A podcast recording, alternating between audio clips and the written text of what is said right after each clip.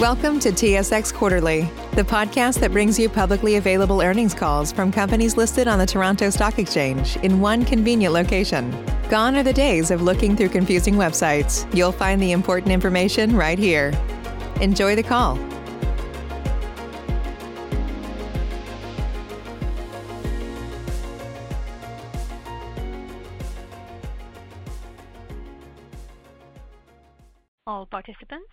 Please stand by. Your conference is ready to begin. Good morning, ladies and gentlemen, and welcome to the Air Canada second quarter 2021 conference call. I would now like to turn the meeting over to Valérie Durand. Please go ahead, Ms. Durand. Thank you, Maude.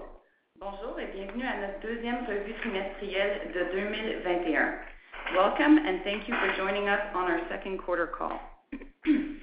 With me this morning are Michael Rousseau, our President and Chief Executive Officer, Amos Kazzaz, our Executive Vice President and Chief Financial Officer, Lucie Guillemette, our Executive Vice President and Chief Commercial Officer, and Craig Landry, our Executive Vice President and Chief Operating Officer.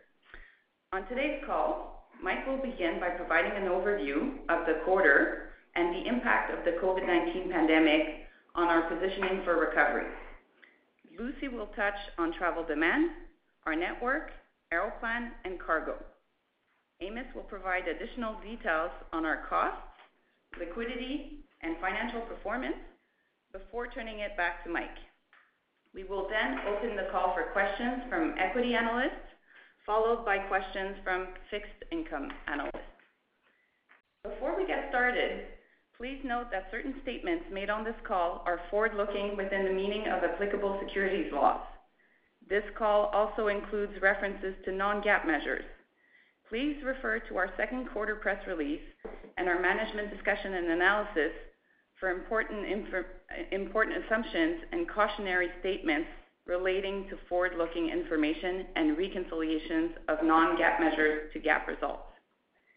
That said, securities laws do not prevent us from unreservedly cheering and wishing all our athletes the best as they reach their personal goals while representing us proudly in the Olympics and Paralympics that will unfold in Tokyo starting today in the upcoming weeks. Their own journeys and resilience in preparing for these games during the pandemic are an inspiration to all Canadians.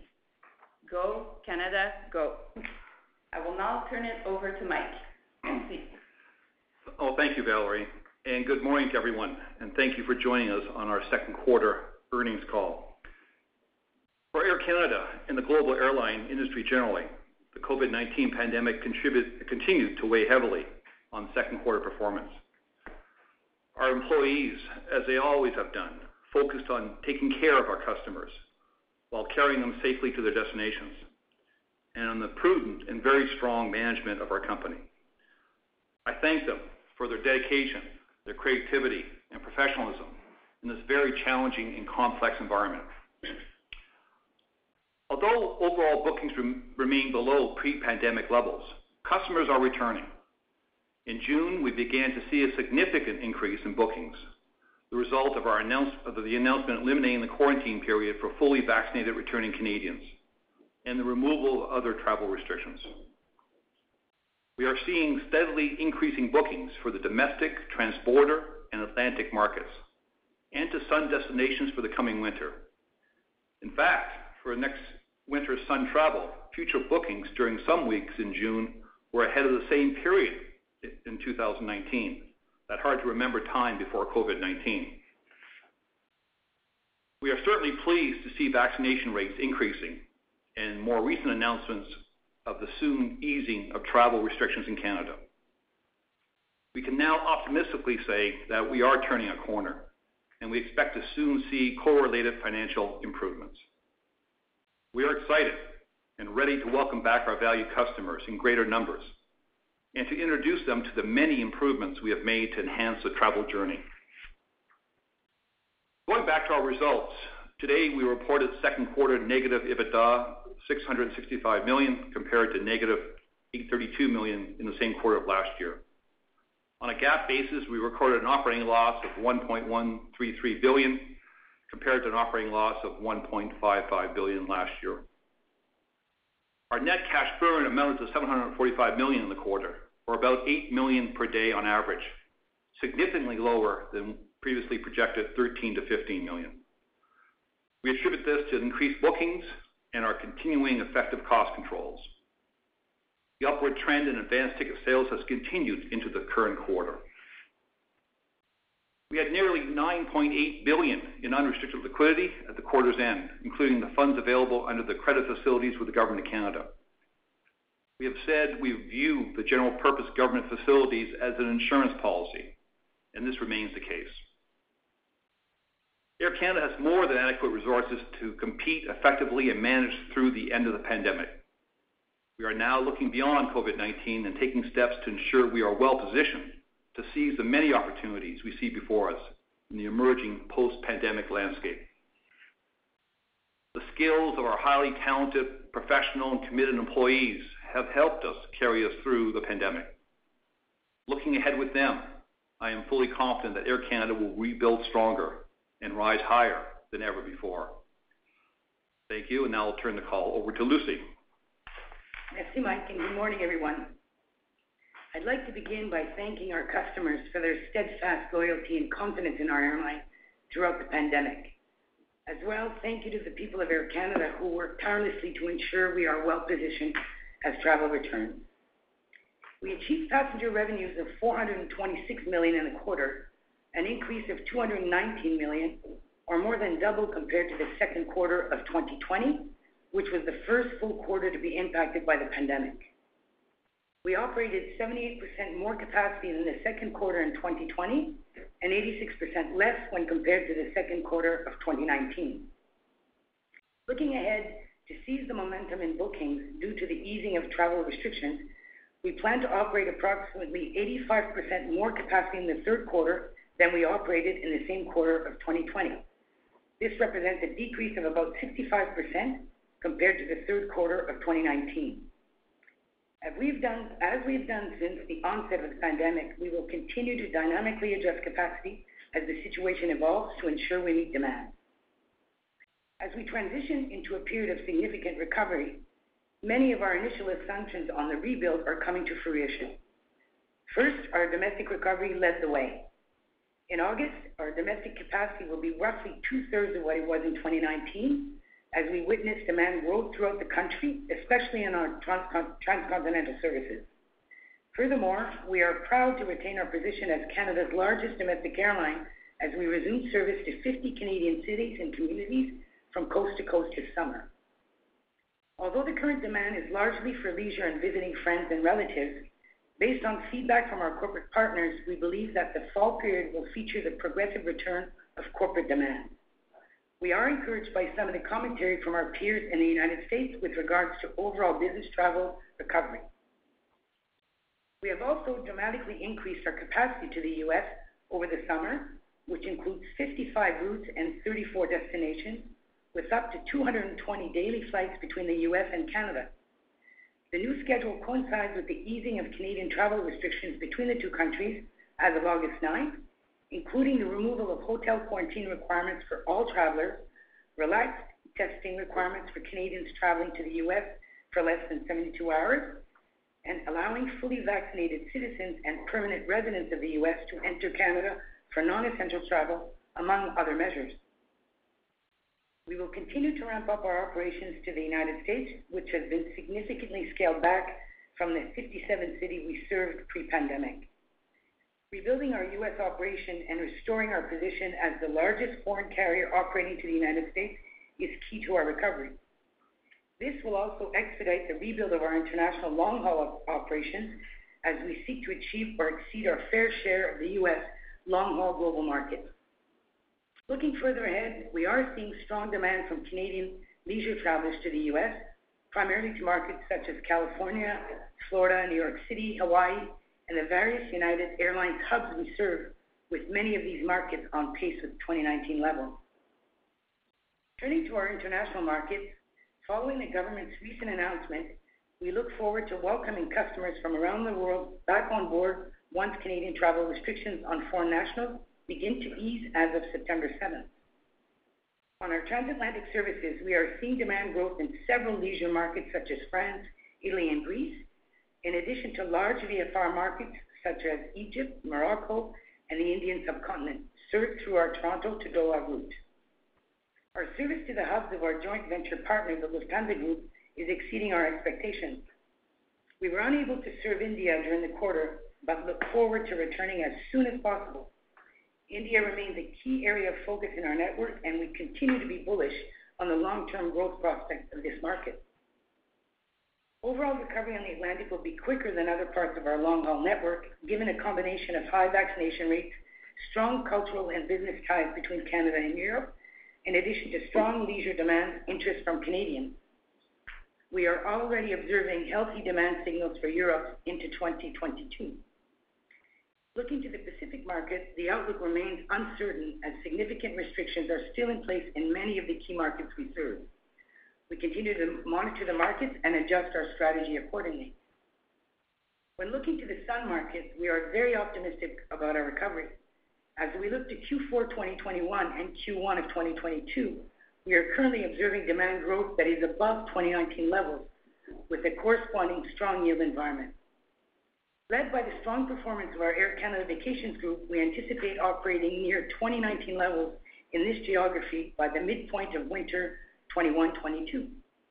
Should demand trends continue, we will evaluate redeploying capacity from other parts of our network to serve this demand. As we've previously mentioned, the recovery will initially be led by demand recovery in leisure and VFR market segments. We continue to believe that Air Canada is better positioned than our peers to profitably capture these segments, given our investments in fleet, Air Canada Rouge, and our overall advantage in onboard seating density versus our peers. Touching on Aeroplan's performance in the second quarter. Gross billings from points sold are up nearly 40% year-over-year, demonstrating solid member engagement. This represents a decrease when compared to 2019, due primarily to a reduction in points from air and hotel partnerships. However, gross billings related to our credit card and retail partnerships have held up during the pandemic and are tracking well towards a full recovery. In fact, average spend on co-brand cards was down only 7% when compared to the second quarter of 2019, despite widespread lockdowns and lower spend on travel and entertainment during the quarter. Co-brand card acquisition is gaining momentum, with attractive welcome bonuses in the Canadian market offered by our banking partners. We've already acquired more American Express Aeroplan card members so far this year versus full year 2019 or 2020. Card retention rates continue to be in line with historical norms. Point volumes converted to Aeroplan from bank proprietary credit card programs have seen an important lift in the second quarter as members transfer their backlog of points into other programs through Aeroplan to redeem for travel. We expect this growth to continue as travel rebounds, and we will also add a significant new partner in the third quarter when Chase's Ultimate Rewards begins to offer an Aeroplan transfer option. Solid redemption recovery is another sign of continued program health and returning member engagement. In June, members redeemed points for air travel at 92% of the rate they did in June 2019, despite major geographies and popular Aeroplan destinations such as Asia and the South Pacific still being substantially closed for travel. Interestingly, members are redeeming for proportionally more premium cabin tickets than in the prior program. This customer shift towards premium cabin redemption further increases Aeroplan's competitiveness in the Canadian market. We're uniquely positioned to offer the most competitive premium travel redemptions in Canada, as our domestic competitors offer far fewer premium options. Of note in premium travel, during the quarter, Aeroplan launched a unique partnership with Rocky Mountaineer, offering points earning, redemption, and benefits for our elite and co-brand members. Importantly, the second quarter saw an increase in member enrollment, driven by both the return to travel as well as our new partnership with Starbucks, which continues to outperform targets. Building off this success, we expect to announce several new Aeroplan partnerships, which will expand the program's relevance to the infrequent traveler, as well as reinforce its lead in the travel space.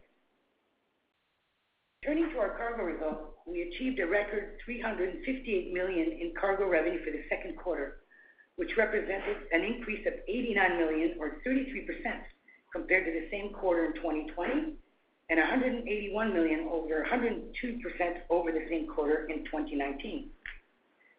Prior to the pandemic, our cargo network had been enhanced by the growth of our wide-body fleet, including delivery of the Boeing 787, as well as several Airbus A330s.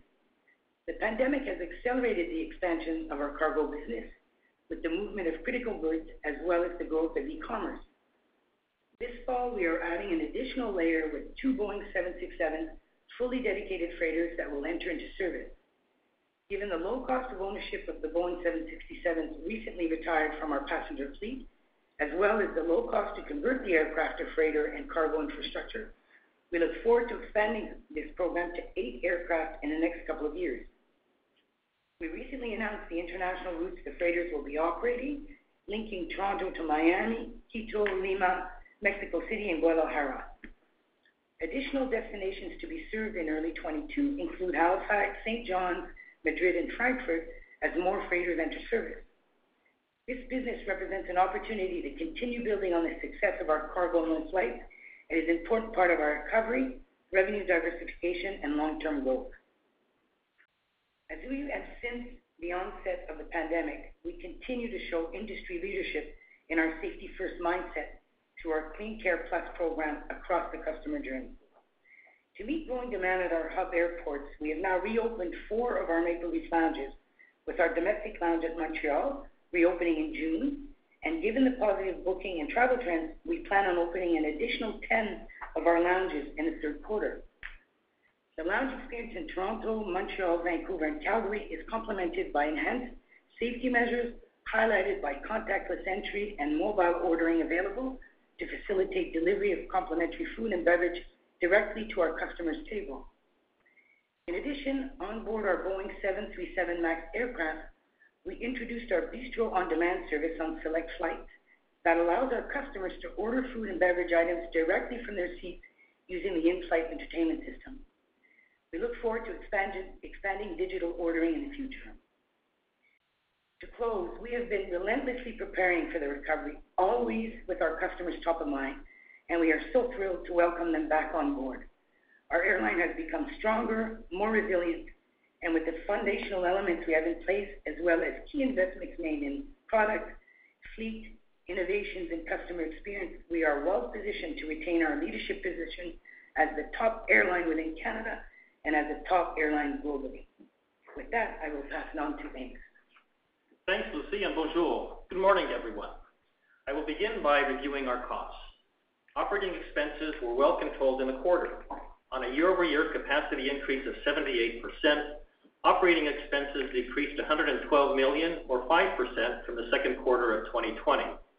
Recall that in the second quarter of last year, Air Canada recorded a charge of 236 million under special items due to measures taken in response to the COVID-19 pandemic.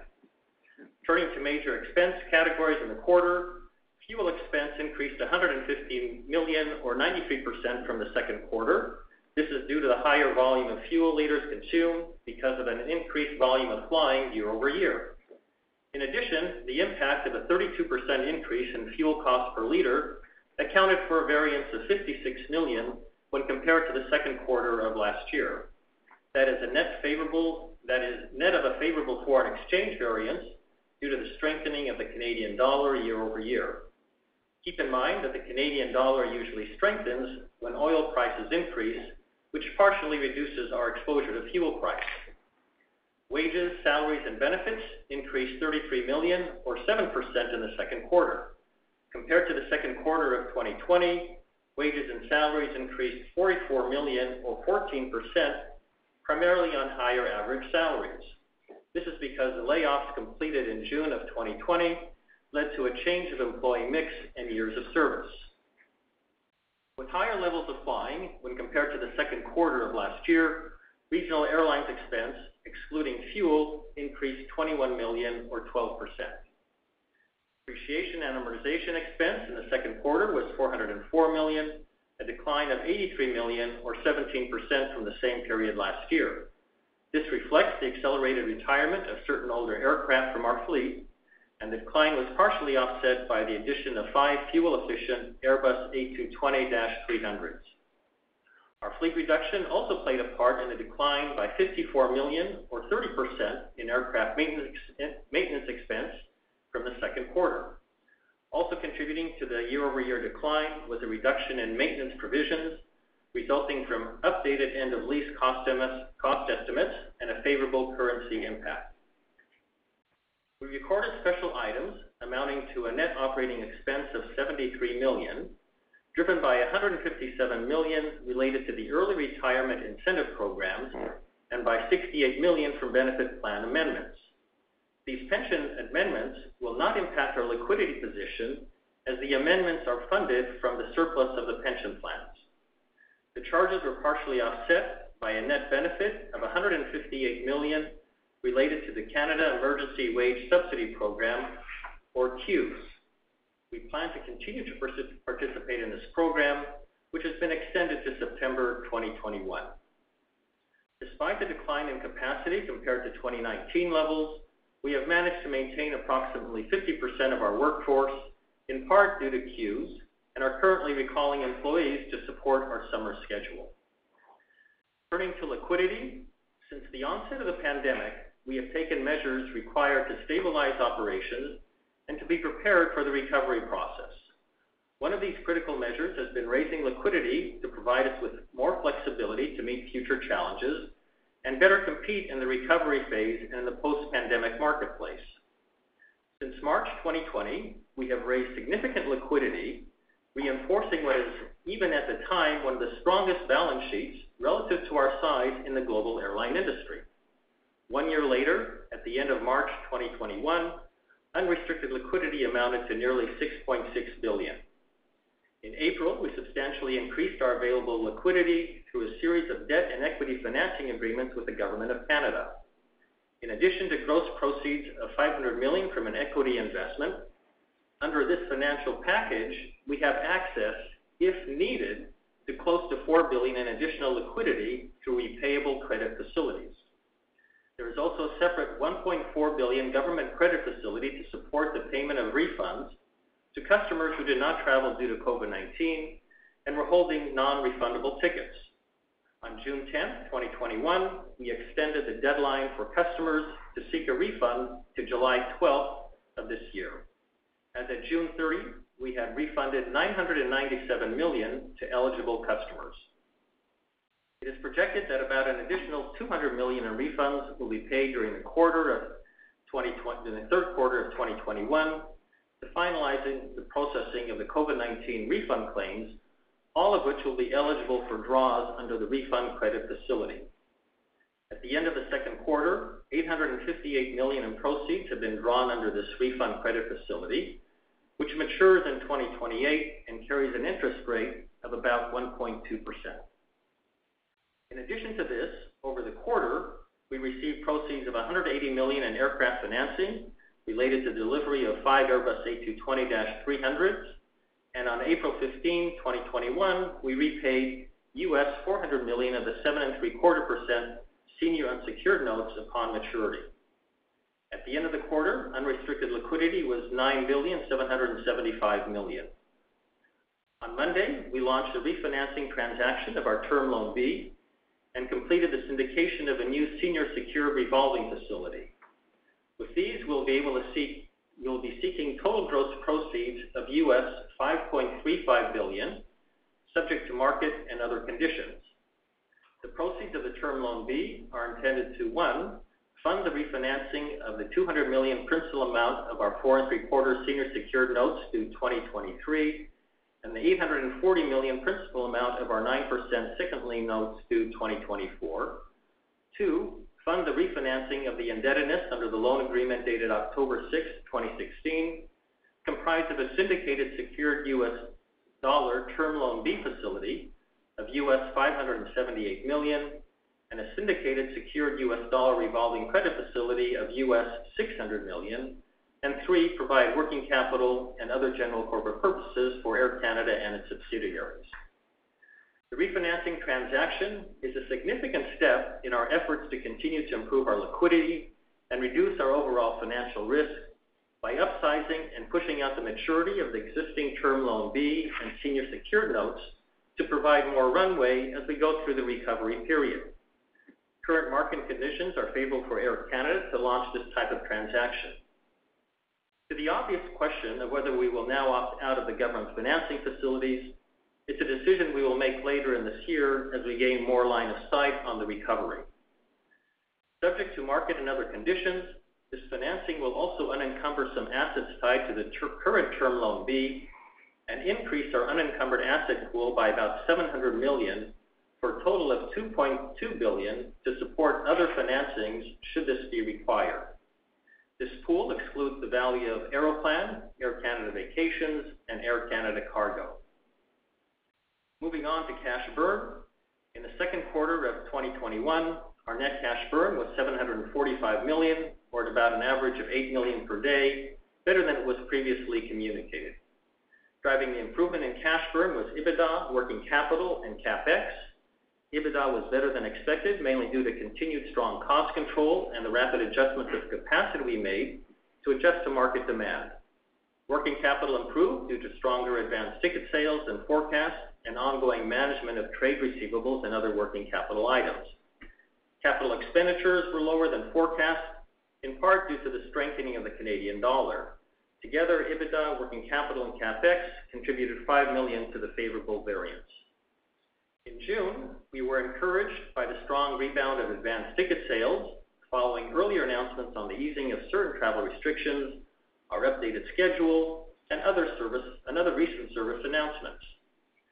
Looking at the end of third quarter, looking ahead at the third quarter, in light of the most recent border announcements made by the Government of Canada, we estimate net cash burn to be between 280 million and 460 million, an average of 3 million-5 million per day.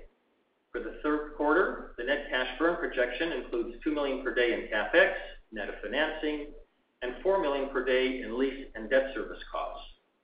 It also continues to exclude the remaining amount of eligible refunds of non-refundable fares being processed pursuant to the change in refund policy announced on April 12th.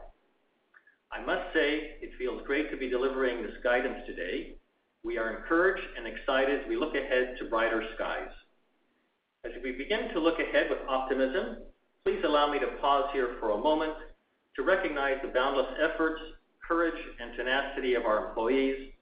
I admire them for their professionalism and commitment and for commendable ability repeatedly to overcome often cascading challenges.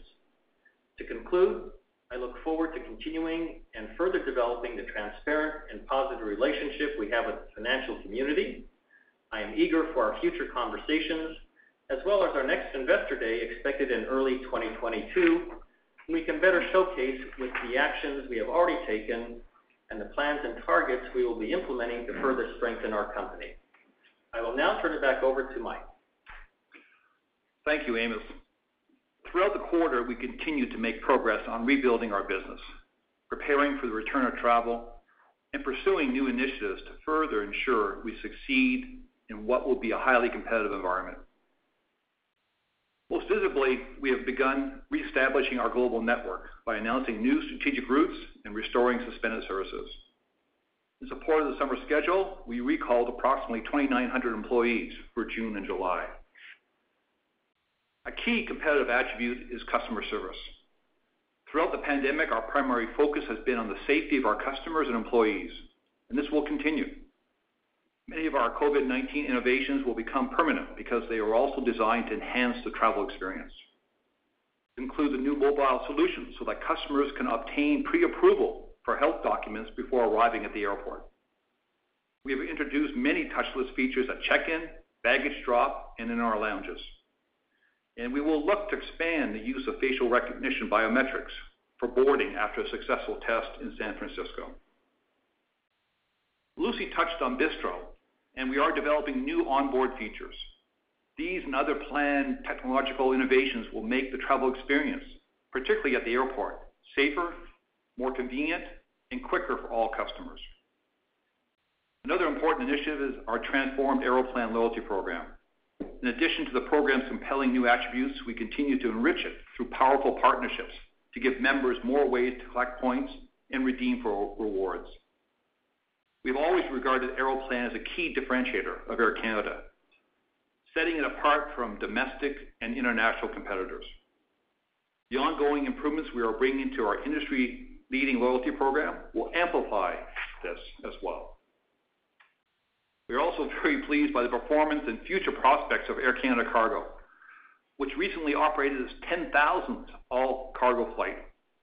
Our dedicated freighters, which are converted aircraft retiring from our passenger fleet, will allow Air Canada Cargo to provide consistent capacity on key air cargo routes and facilitate the movement of goods globally. Even while dealing with the pandemic, we kept our eyes on the horizon and worked on other elements crucial to the long-term success of our business. Notably, our commitment to sustainability has been unwavering. In March, we set an ambitious goal of achieving net zero emissions by 2050. Central to achieving this is the renewal of our fleet, which we progressed significantly by accelerating the retirement of certain older aircraft from the fleet at the outset of the pandemic. This continues today with the narrow-body program. During the quarter, we took delivery of five more Airbus A220 aircraft, and we expect three more to be delivered in 2021, along with another three Boeing 737 MAX aircraft. These aircraft types are much more fuel efficient than the older aircraft they replace and offer customers a greater level of comfort. We continued to work on other initiatives during the quarter as well. This included entering into an agreement with Edmonton International Airport to reduce carbon emissions, shipping critical COVID-19 medical supplies to India, and celebrating the 15th anniversary of our Aeroplan member donation program. Since its inception, over 1.3 billion points have been donated by Aeroplan members in support of more than 1,400 causes. Air Canada and its employees are proud to be part of initiatives such as these, which are also important to investors, customers, and other stakeholders. Updated information on our commitments and programs will soon be shared when we release our 2020 edition of the Citizens of the World, our annual corporate sustainability report. As I said at the beginning of the call, indications are that the worst effects of the COVID-19 pandemic may now be behind us. Based on what we are seeing in other markets that are further along in reopening in Canada, we anticipate travel will resume at a quickening pace. However, as we have historically done, we will continue to manage both our cost structure and our balance sheet very conservatively. Already, we are seeing green shoots of recovery.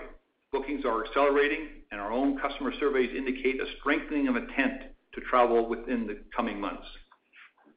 We expect the most recent announcements of the Government of Canada relaxing existing measures will further help strengthen the interest of our customers in flying again. Air Canada is well prepared from a financial, customer service, and operational standpoint to ramp up our business to meet the returning travel demand and welcome our customers back. In short, we are well positioned to emerge strongly into the post-pandemic world. Thank you, and I guess we're ready now for questions. Thank you.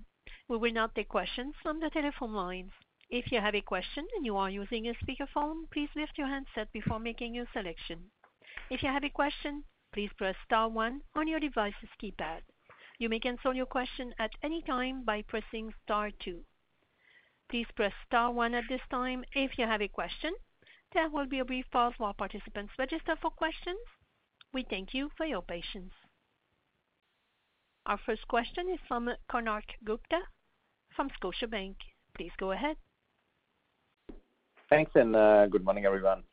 Um so maybe my first question, uh, Amos, on on cash burn guidance for Q3. Um, it seems like CapEx, lease, and debt service payments, uh, they account for 6 million per day of cash burn, and then your guidance for cash burn is 3 million-5 million. Uh, I'm curious, uh, what's the offset coming from? I mean, what kind of assumptions are you making about uh, operations and working capital? Thank you. Good morning, Konark. Good question.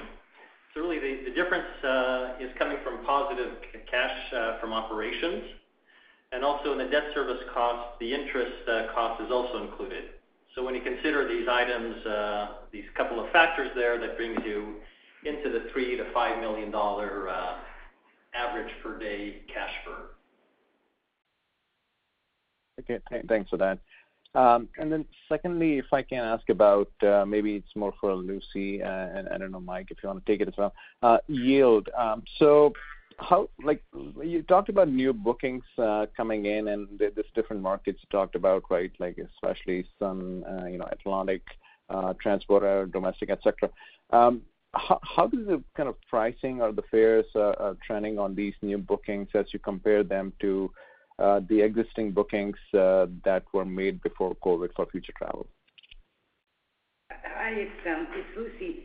Um, maybe let me just um, give you a little bit of comparison here because there's a couple of points that are pretty important. Up until such point as the new government measures were announced, we have to keep in mind that we could only generate demand from point-of-sale Canada. So we had no uh, upside potential from currency from other points of sale.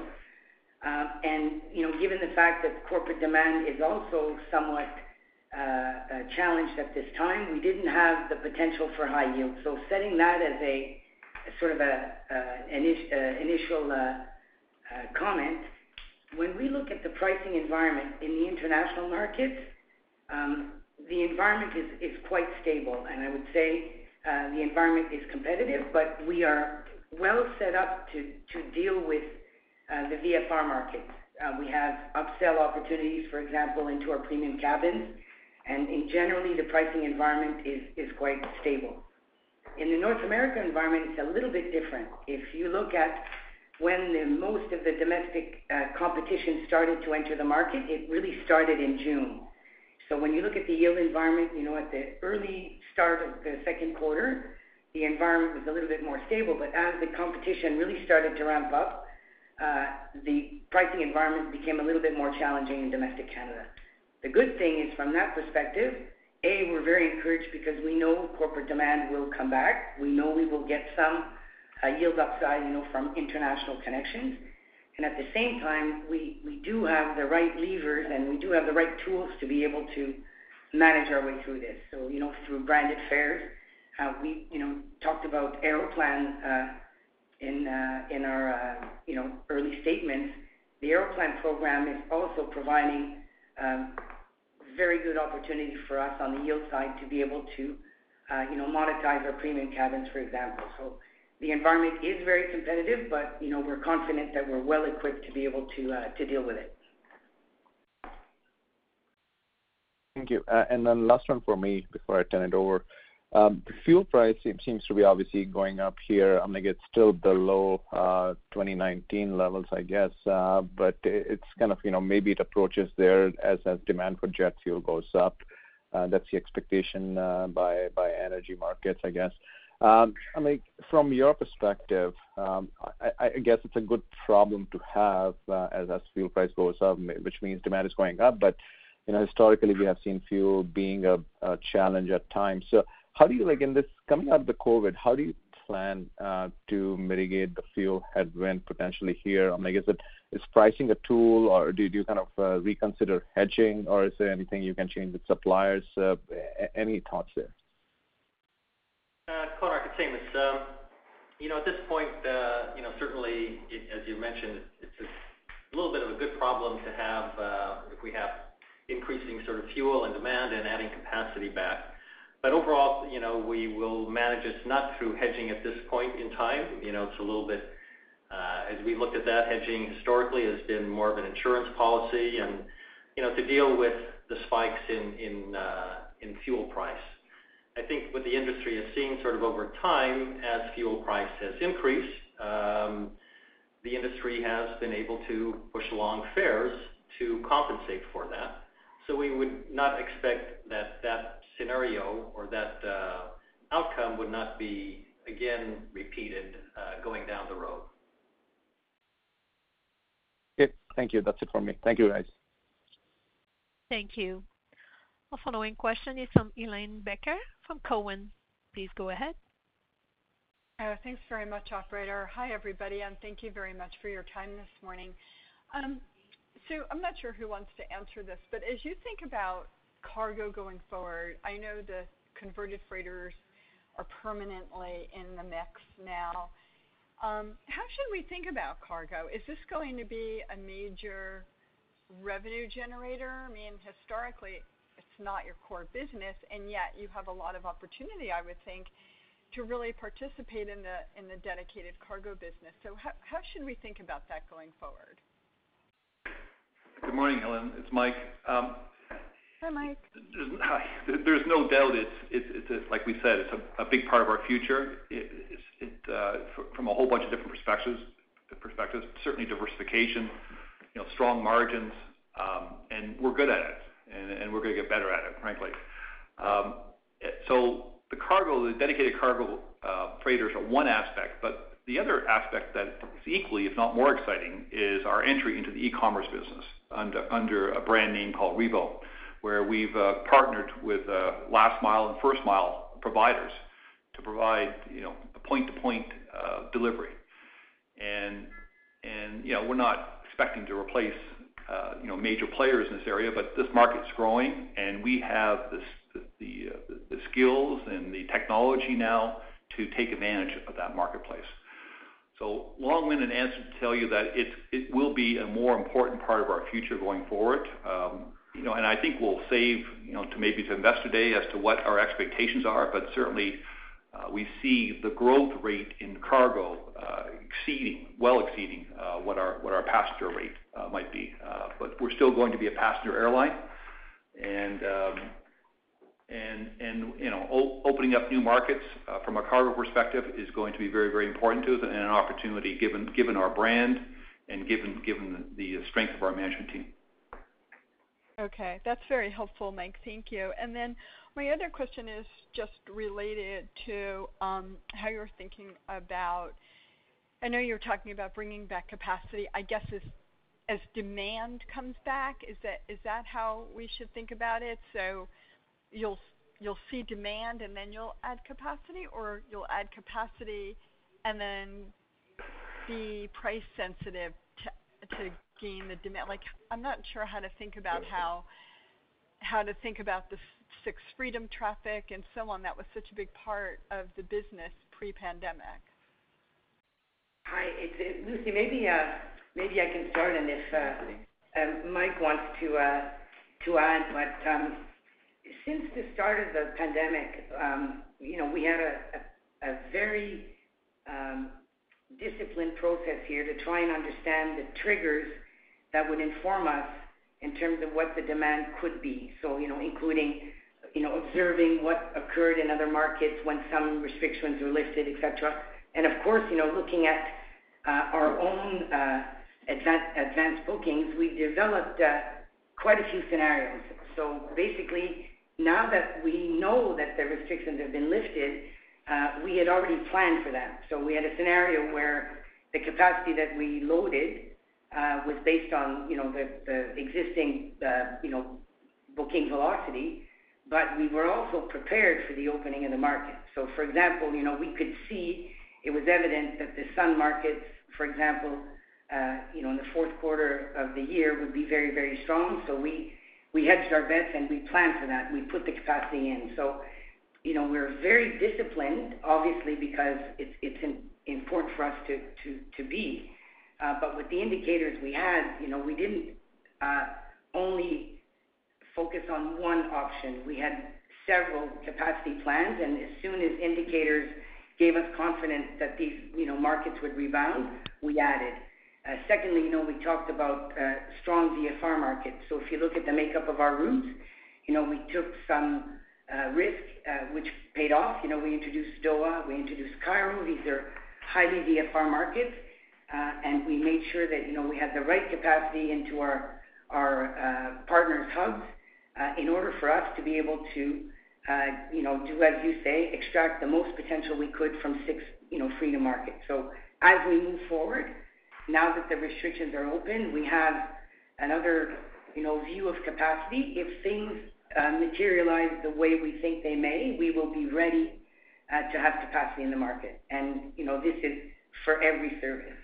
You know, it's pretty clear that there are some areas that are clearly showing some strength, and we've been able to jump on that pretty quickly, and we will continue to do that. Uh, but at the same time, of course, we're very mindful of, you know, ensuring that we have a ramp up that's uh, you know, coordinated with uh, my colleague, Craig, here in the operation, you know, to make sure that we can deliver on that, and at the same time, that we're mindful of cost. But as you know, we do not like to leave a cent on the table. So as soon as we see opportunity, we are ready to load. Thank you. That's very helpful. Thank you, Lucie. Thank you, Mike. Thank you, Helane. Thank you. Our following question is from Cameron Doerksen from National Bank Financial. Please go ahead. Uh, thanks. Uh, good morning. Um, I guess just a couple of kind of outlook questions for me. One is just on the booking trends and specifically the domestic markets. Uh, certainly sounds like, you know, August uh, and peak summer is looking pretty positive for you. I'm just wondering if you can comment on what you're seeing in September, October, kind of past the summer peak. I mean, do you see enough demand there in the booking trends that will support kind of level of capacity you brought back domestically in August? Um, we're actually very confident with the schedule that we have planned for uh the fall, you know, for September and beyond. Now, we're very excited because obviously, you know, this week, I mean, it's the first week where we can actually observe new velocity based on the opening of the of the uh restrictions. You know, early July, the hotel quarantine was removed, which meant that it gave gave us a little bit of opportunity for returning Canadians that were coming back from abroad. So we saw an upside there, a bit of an uptick there. But as you know, the provinces also had pretty tight restrictions for travel within Canada. When that was lifted, we you know saw a surge in uh, the domestic environment. So as it stands, we're confident with what we have loaded. And as I said earlier, if things uh, you know didn't uh, materialize exactly how we planned, we would have opportunity to redeploy or to right size. And we also do have a little bit of ability or flex to be able to add. But I will tell you Uh, know, this is probably the best week I've certainly had uh, in the last year. The early indications with the uh, easing of travel restrictions is very, very encouraging. Very encouraging. Okay. No, that's great to hear. Just second question, I guess, is somewhat related, is just with regards to business travel. Um, you know, I suspect, you know, we'll see more companies start back with with business travel in the fall. I'm just wondering if you have had any survey data or discussions with your corporate clients that you can maybe discuss that, sort of give you some confidence in how business travel is gonna start to recover uh, come September. Yeah. So we did see um, just even for the month of June, we did see a little bit of improvement versus what we'd seen in uh, April and May, particularly in uh, the domestic market. Um, slight, but some improvement. We always assumed uh, two things, that perhaps in Canada, the recovery would be a little bit later than what we were observing in the United States. So we always assumed that post Labor Day, uh, we would see some returning of business travel. We are encouraged because in fact, yes, in discussions with several of our agency partners or corporate accounts, there is a sentiment uh, where corporations are now starting to talk about return to travel uh, for, you know, for for business in the fall. Um, and also when we look at what's occurred in the United States, if you know, we overlay the ramp up that they saw on the business uh, markets once restrictions started to ease, and we overlay that, you know, to our markets, we're thinking that by September, October, we will start to see some positive signs. We were also very encouraged uh, with uh, some of the restrictions that were put in uh, that allow actually passengers who are really, you know, traveling on very short-haul destinations for very short periods of time that they can use the same test pre-departure for their return or re-entry into Canada. And that's gonna be meaningful also for those who are contemplating business travel to the United States, you know, New York, Boston, Washington, that kind of thing. So that's another positive indicator. Um, we really look forward to seeing the booking curve, you know, post-holiday to start to see how things uh, shape up for September. But definitely the domestic market will be number one, followed by, uh, you know, transborder. Uh, the international routes, I suspect it probably will be similar to what we've heard from our peers, will take a little bit longer to uh to recover for long-haul international. Okay. No, that's great uh, great detail. Thanks very much. Thank you. Our following question is from Kevin Chiang from CIBC. Please go ahead. Good morning, everybody. Thanks for taking my question. Um, maybe I'll just ask a question on Rouge. Um, you know, you removed all the wide bodies, you know, during the early parts of the pandemic. It sounds like, you know, the VFR market's improving. I suspect you'll see some improving uh, trends on the international market as well. But I also suspect, you know, it'll take years before some of these border restrictions are fully removed. And I think, and I think and correct me if I'm wrong, I think the thought process was you could you could flow some traffic through hubs versus using point to point, as you might have done with the old 767s. Are you seeing any apprehension from customers in in hubbing in another country when when when when, when choosing uh, an international vacation spot? And does that change how you think about reintroducing wide bodies, you know, back into Rouge to to reintroduce those point-to-point uh, uh, options for for customers? Good morning, Kevin. It's Mike. Um, no, I think we, um, you know, we made the conscious decision to exit the wide bodies from Rouge, and to your point, flow the traffic through our partner hubs. We see no reason at this point in time to change that strategy or change that direction. Uh, full stop. Uh, you know, obviously, we're focused on the narrow body uh, part of Rouge now. We'll be launching that in September with a very strong ramp up to take advantage of all the sun traffic that Lucie spoke about earlier. And so we think that is Uh, a key differentiator for Air Canada and an important part of our future growth. Again, I think uh, uh, on balance we will flow traffic internationally through the partners or through Lufthansa's hubs, and we think we can capture the majority of the traffic that we otherwise had flown directly. Okay. That's helpful. Maybe just a second question here, maybe to Lucie, just to follow on Cam's question there on corporate travel. I guess I'm trying to figure out, you know, when you're looking at the trends over the next, you know, few months and quarters, and you're talking about being a bit delayed with the U.S. because we we we we we reopened a little bit later than the U.S. here in Canada. Is the feeling the ramp will be the same, though, uh, you know, when things start moving? Or is the feeling that the ramp might be a little bit slower? Just it just feels like corporate Canada has been a little bit more cautious in bringing people back to work. So I'm just thinking through, does that mean they're a little bit more cautious in putting their employees back in the air as well as we start to reopen the economy further? Kevin, let me take that in because that's it's a very interesting point. Um, one, we don't think the ramp-up's gonna be any different. And I think corporate Canada has to realize that they do have to get out to visit customers and clients uh, because the U.S. is doing that right now. I think a lot of corner offices in Canada, uh, to Lucie's earlier point, are saying, you know, "What are we missing here, uh, uh, now that we're, you know, almost fully vaccinated or getting 75% vaccinated?" Because they do have to build business. And you know, there's a lot of surveys and talk about how corporate travel will change over time. We certainly believe that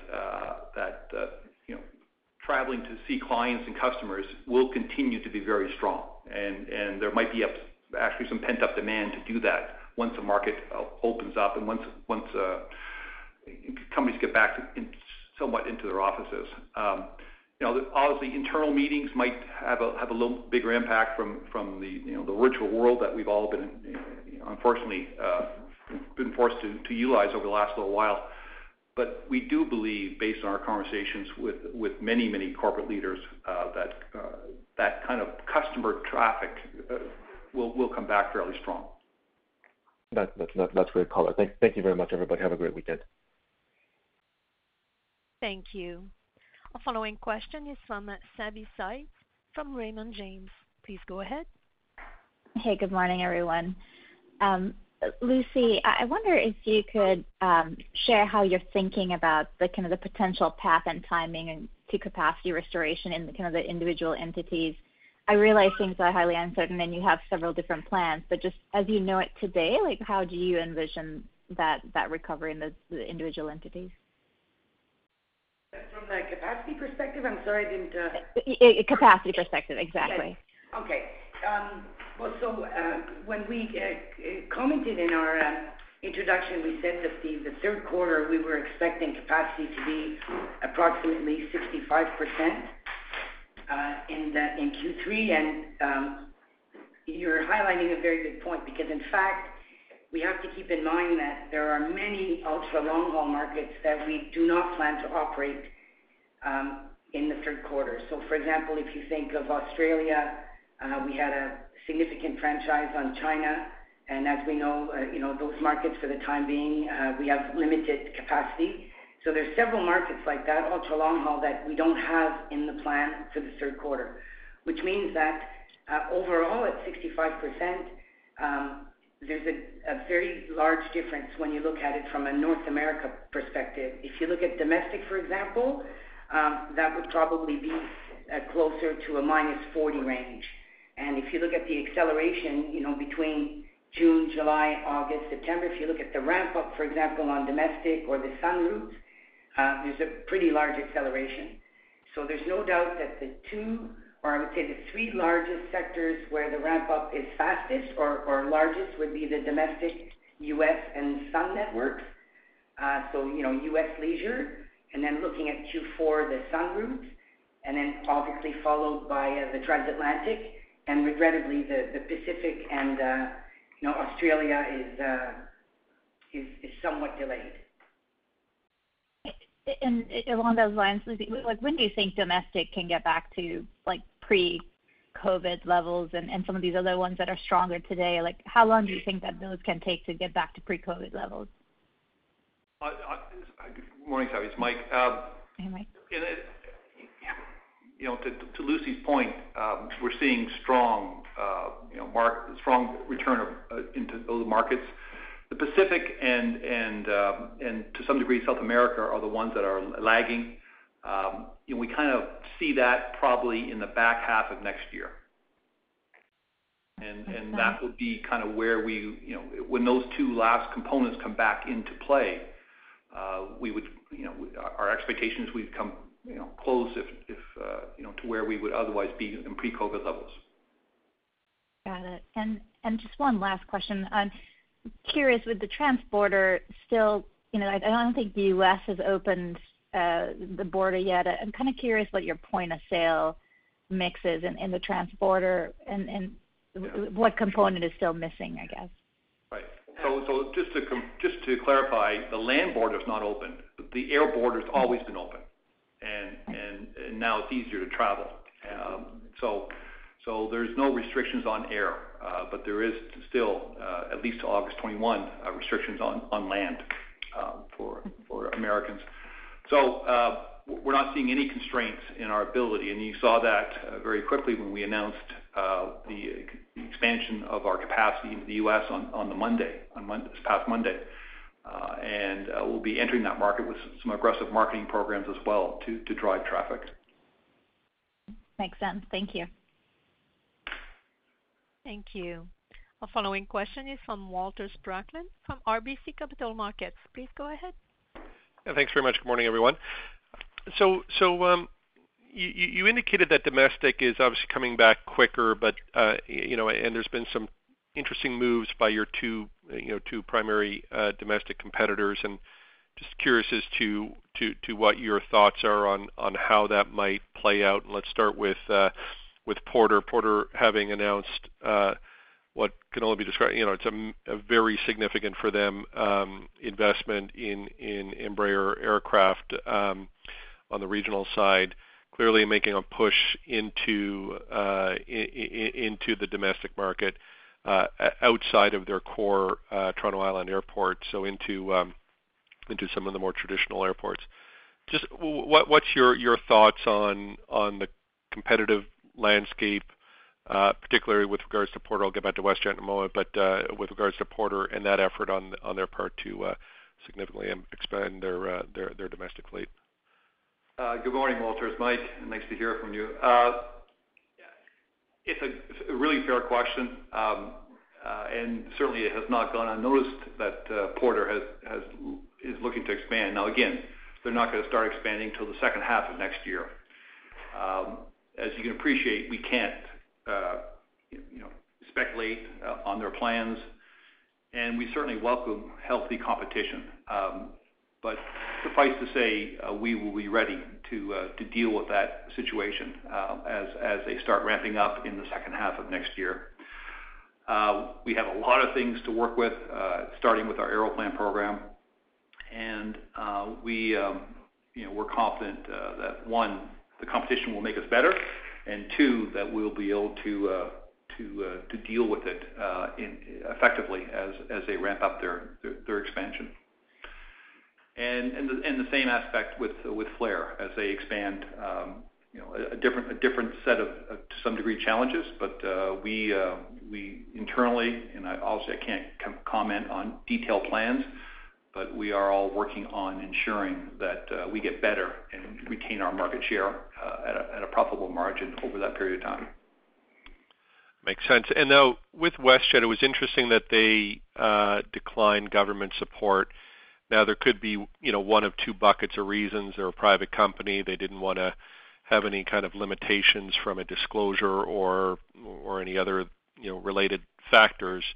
Or, you know, operationally, they saw the restrictions that the government may have been uh, requesting as too onerous. Do you see if it's that second uh, bucket, uh, is there any risk here that WestJet will have some more flexibility that you perhaps do not have, um, given your decision to go with government support versus theirs not to?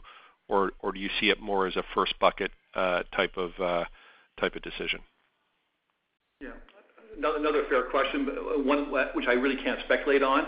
But let me give you the bottom line from our perspective, is that we believe we have the full ability to compete effectively Uh, with the existing agreement in place. Uh, there is nothing uh, from our perspective that restricts our ability to compete very well with WestJet or any other domestic competitor or any other international competitor, frankly, that exists in our current agreement with the Government of Canada. Perfect. Appreciate the answers as always, Mike. Good to hear from you. Thank you. Our following question is from Chris Murray from ATB Capital Markets. Please go ahead. Good morning, folks. Um, just thinking about as we're starting to get uh, restarted and with bookings, um, you know, just a question about channels and the evolution. You know, we've seen uh, and kind of got lost in the pandemic, but you know, certainly uh, a lot of new programs. I'm just wondering if you could maybe give us some idea of how you're seeing, um, you know, passengers engage with you in terms of booking new travel. Um, and certainly how you think that um, the travel agent channel may have evolved over the last little while. Um, that's a very good question. And certainly uh, during this time, you know, we've spent a lot of uh, uh, you know, time and energy ensuring that our channels are the absolute best, you know, where you can find Air Canada content. And same holds true for travel agencies to be able to come to our direct channels as well. So um, many initiatives were put in place, you know, during the pandemic, you know, to continue to improve our websites, you know, for both uh, general consumers, B2B, uh, and also B2C.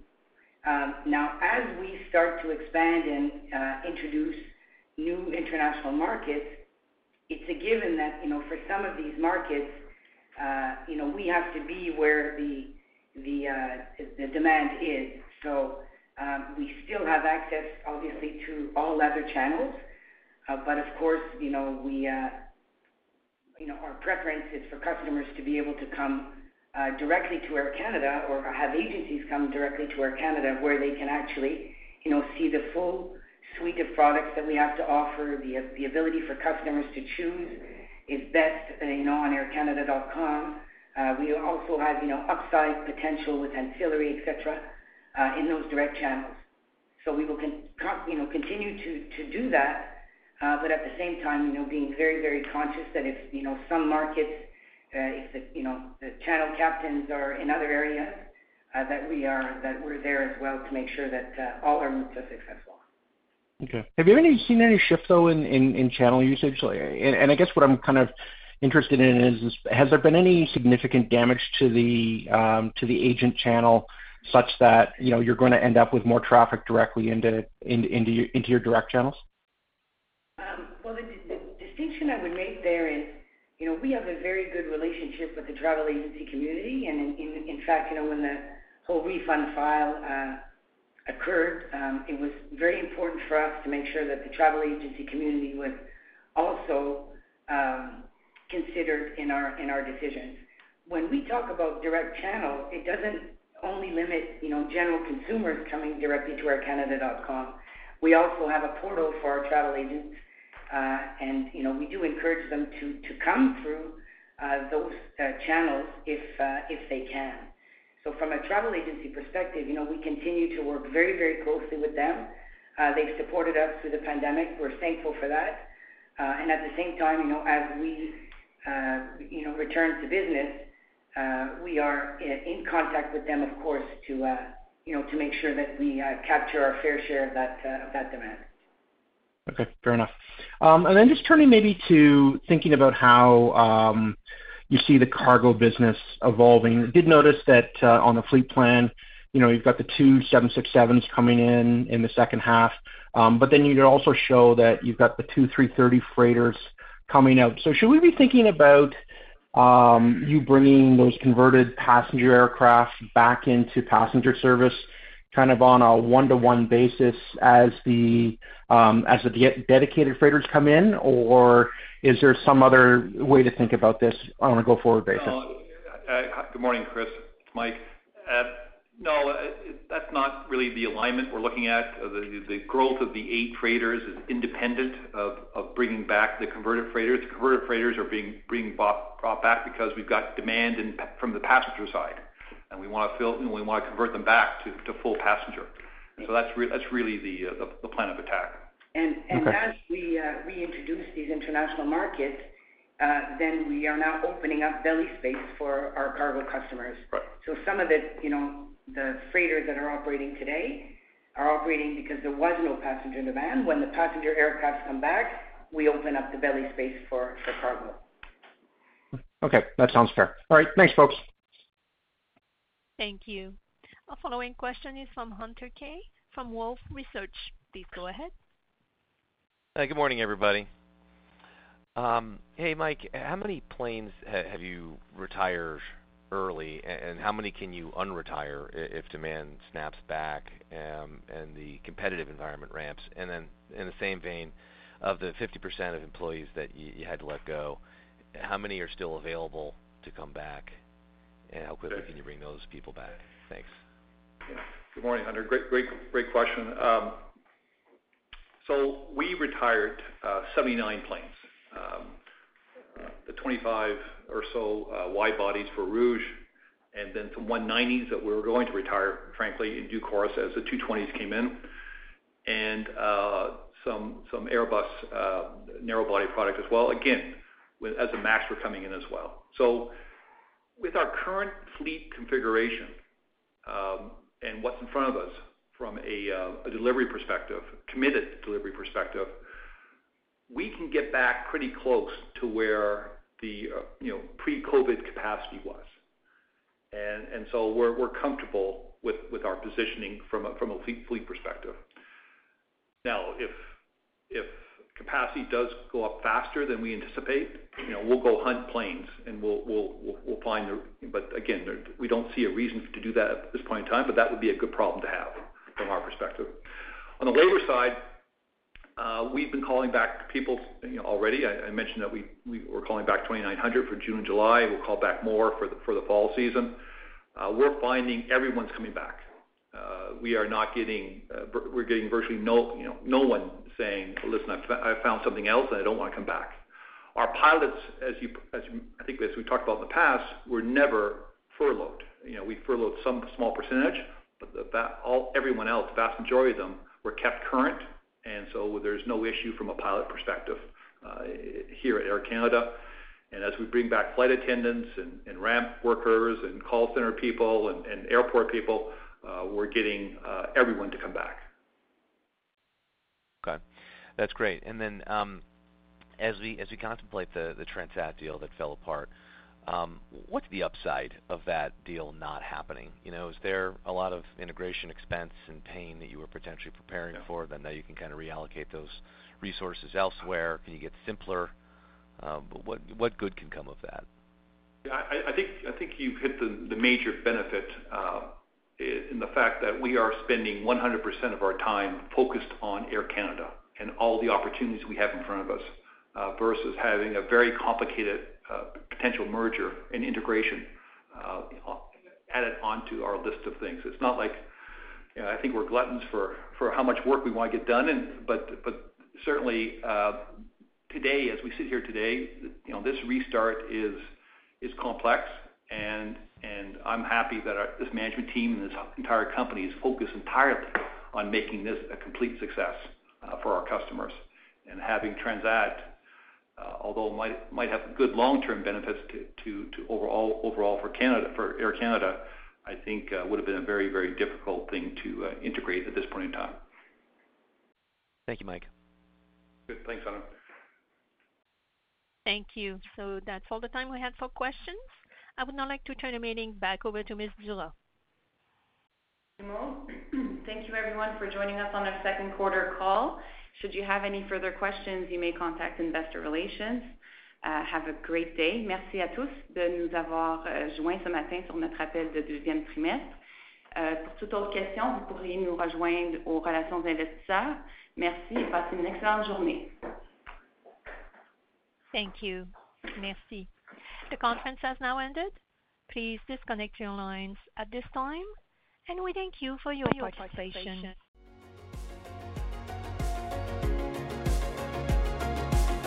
Thank you for listening to TSX Quarterly. If you enjoyed the cast, remember to leave a good rating. And remember, for any additional inquiries, please consult the company's investor relations section on their website. See you next time.